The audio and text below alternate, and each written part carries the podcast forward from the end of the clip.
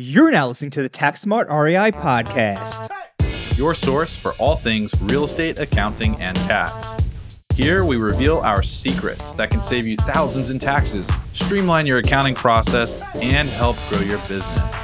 Stay tuned to hear insightful interviews with industry experts, successful real estate investors, and current clients on what strategies they use to grow their business and how they steer clear of Uncle Sam.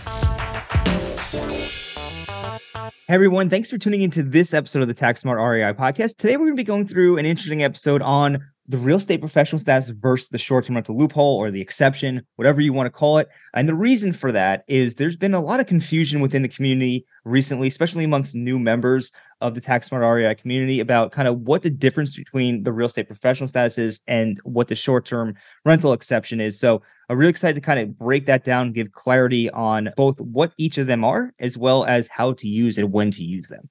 So we'll be right back after a quick word from Crystal View Capital. Recession resilient are two words that are heard often when discussing investing in mobile home parks and self storage. But what does that really mean?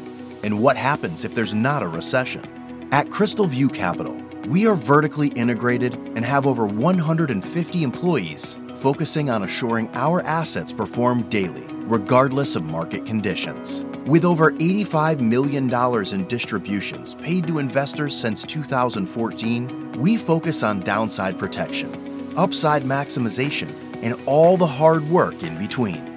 If you are an accredited investor and would like to learn more about our current offerings, please visit crystalviewcapital.com or click the link in the show notes. All right. So, uh, kind of before we dive into REPS versus the short-term rental loophole, just want to kind of want to give everybody an update on what's going on with events within the Tax Smart Investors community. So, we have the Facebook group, which has events that we're going to be uh, rolling out, as well as the Tax Smart Insiders group. So, Brandon, where do you want to start? So let's start with the Insiders Group. The Insiders Group is our paid group. It's $97 a month. If you want to sign up, it's www.taxsmartinsiders.com slash free trial. We just wrapped up our Q1 masterclasses. So we bring in three speakers a month. And for three months, they hold a monthly masterclass within the group on a topic. So I did one, I did a three series masterclass on passive activity rules. Uh, we had my partner, one of our partners, Taylor, uh, jump in and teach how he underwrites deals because he has like an, a very expansive real estate portfolio. So he did that for three months. And then we had James Svetec come in. He's the author of Airbnb for Dummies, speak about how to acquire short term rentals and manage those short term rentals for three months. So one masterclass a month. Those are all on archive. But then Q2, we have new speakers coming up. And we're looking to bring in tax speakers, attorneys, SDIRA, 1031, cost seg, and then also kind of like how do you buy a property? How do you manage properties at different points of scale? So we're trying to basically use these monthly master classes three a month to add a lot of value to the group. Absolutely. That's again that's the insiders group. If you're not already a part of it brand just told you where to go taxsmartinvestors.com slash free trial. Get a 30 day trial and you could check it out for yourself now, we also have the Tax Smart REI Facebook group, which we've mentioned here on the podcast before. We're actually starting to do weekly events in that Facebook group. We're going to be doing one event per week on Wednesdays at 7 p.m. Eastern. And the schedule is going to kind of look like this. We're going to do two virtual meetups per month. All right. And the two virtual meetups will be a brief presentation on a specific topic. Then we'll break out into networking sessions. We just ran our first one of these last week and we had a great response. People love the networking portion of the segment. So we're going to continue doing that. It's a great way to kind of get connected with other people within the tax smart investors community who might be facing similar issues uh, to you. Uh, then we're going to be doing one master class uh, per month, so a deep dive on a specific topic. And then we'll be bringing back taxes and bourbon, which, if you've been part of the Tax Smart real estate investors community for a while, you might remember those. Those were extremely popular. And I mentioned last week that we're going to be bringing them back, and people were really excited for them. So I'm really excited to roll this out. If you're not already in the Facebook group, uh, you can visit www.facebook.com slash groups slash tax smart investors.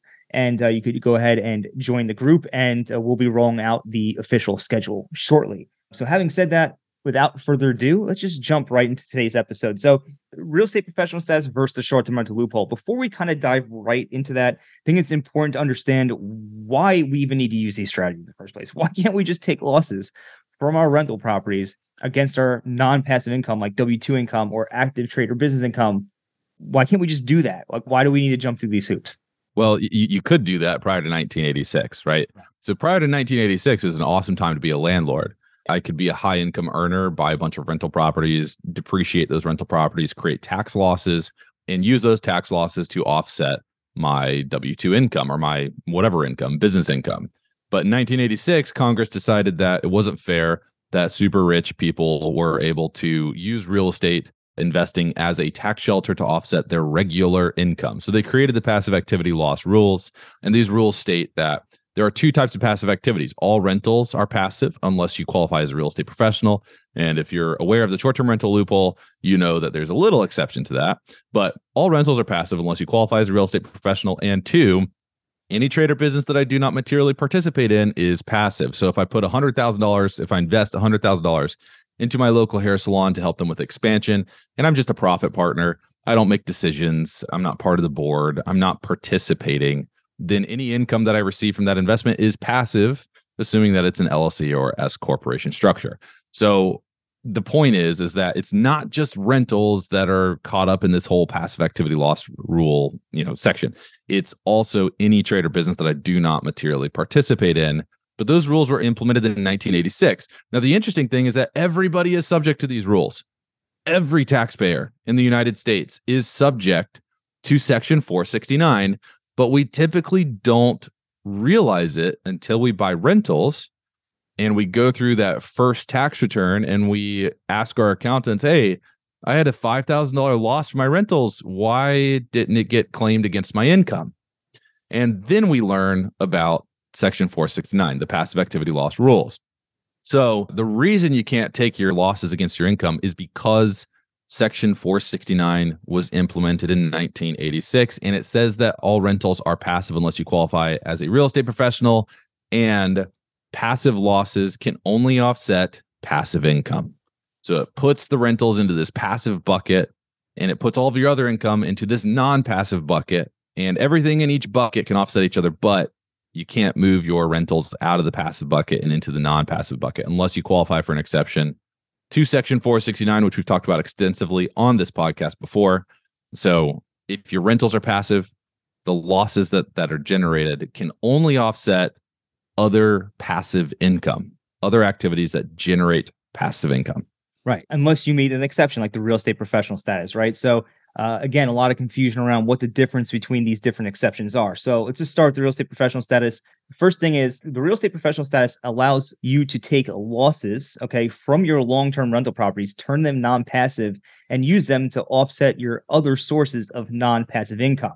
Now, to be clear, this works for long term rental properties, and we'll get into why it doesn't work with short term rentals in a second. But if you own long term rental properties, this is something you're going to want to pay attention to. So, how do you qualify as a real estate professional? Well, there are two requirements, right? You must first spend more than 750 hours in a real property trade or business, and it also must represent more than 50% of your total working time. So, in order to qualify, you basically, if you effectively need to work in real estate full time, right? It needs to be more than 50% of your total working time. And for a lot of people who have a full time job, or maybe you're running a business that's not a real property trade or business on a full time basis, you're not going to be able to qualify for the real estate professional status. Um, the good news is about the real estate professional status is if you have a spouse that can qualify. So maybe you run a business or maybe you have a high income job, but your spouse can work full time in real estate, then you can qualify for the real estate professional status. So who should use it? You should use it if you have long term rentals and you or your spouse can work full time in a real property trade or business. And that allows you to unlock the losses from your long term rental properties.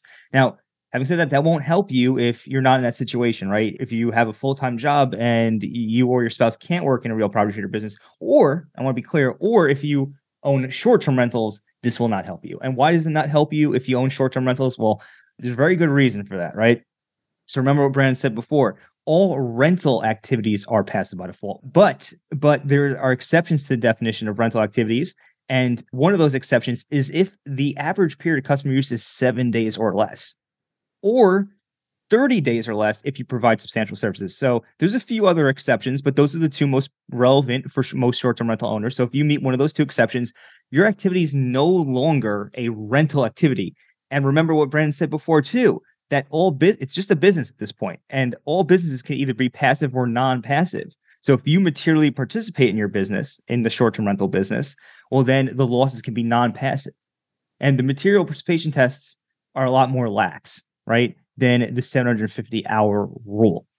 We should clarify they're easier to achieve because they require less hours, but they're not less lax from the stance of like your participation can change, right? Like if you're trying to materially participate, in a short-term rental, you still can't count your investing hours. Well, actually, you might be able to count your investing hours if you're managing the day-to-day operations of the property, but you can't count your education and your research hours and that type of stuff, right? That we've already kind of gone over in prior episodes. So it's not more lax in terms of what you can count, but it's more lax because it requires fewer hours to achieve. Right. You don't need to spend more than 750 hours and you don't need to spend more than half your total working time, which makes it easier to achieve, right?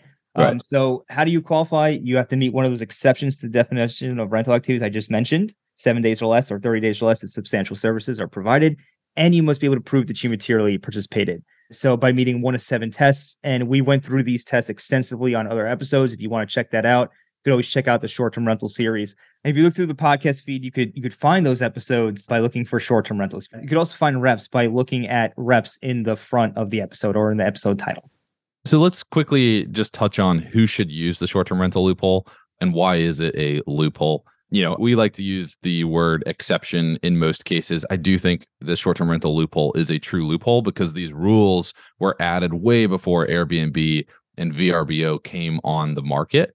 So it just opens it up to a lot more taxpayers to materially participate in a short term rental and use the tax losses to offset their income, which I don't think is the intent of Congress. So in my mind, it's a loophole. But regardless, who should use it? So the problem with real estate professional status with my long term rentals is that I have to not only work 750 hours in my real property trades or businesses, but I also have to spend more time in my real property trades or businesses. So if I work a full time job, I can't qualify as a real estate professional.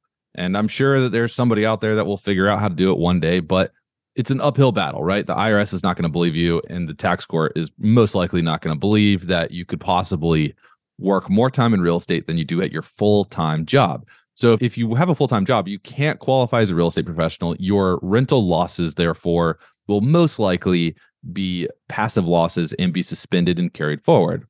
So the short term rental exception to Section 469 allows people with a full time job to buy vacation homes, rent them out on a short term basis, less than equal to seven days or less per customer, average period of customer use, and then cost segregate, bonus depreciate, and use the tax losses to offset their W 2 income and their business income without having to qualify as a real estate professional. But the key is, is that if I don't have to qualify as a real estate professional, I don't have to spend more time in a real property trade or business than I do at my full time W 2 job. So that's the short term rental. That's why this works for people that have full time jobs. So who should use the short term rental? It's really anybody that has high income.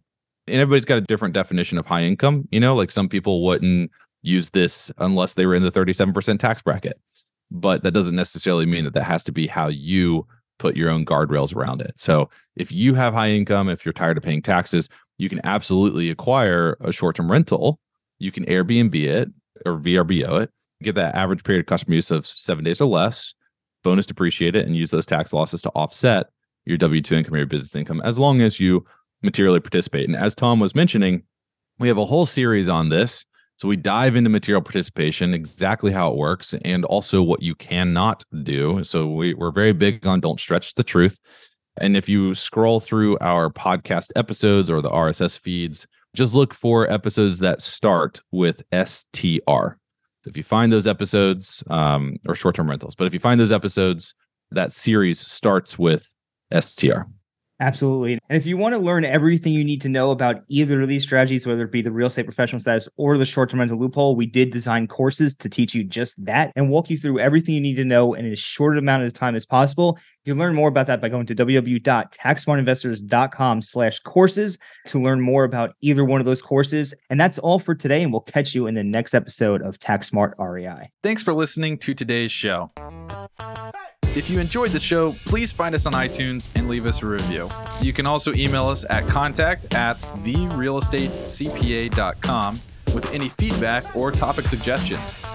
We are always taking on new clients, and with the new tax laws in play, you really don't want to navigate this alone. Let us help you save money on taxes with your accounting and CFO needs. To become a client, navigate to our client page at therealestatecpa.com and fill out a web form with as much detail about your situation as possible. Thanks so much for listening. Have a great rest of your week.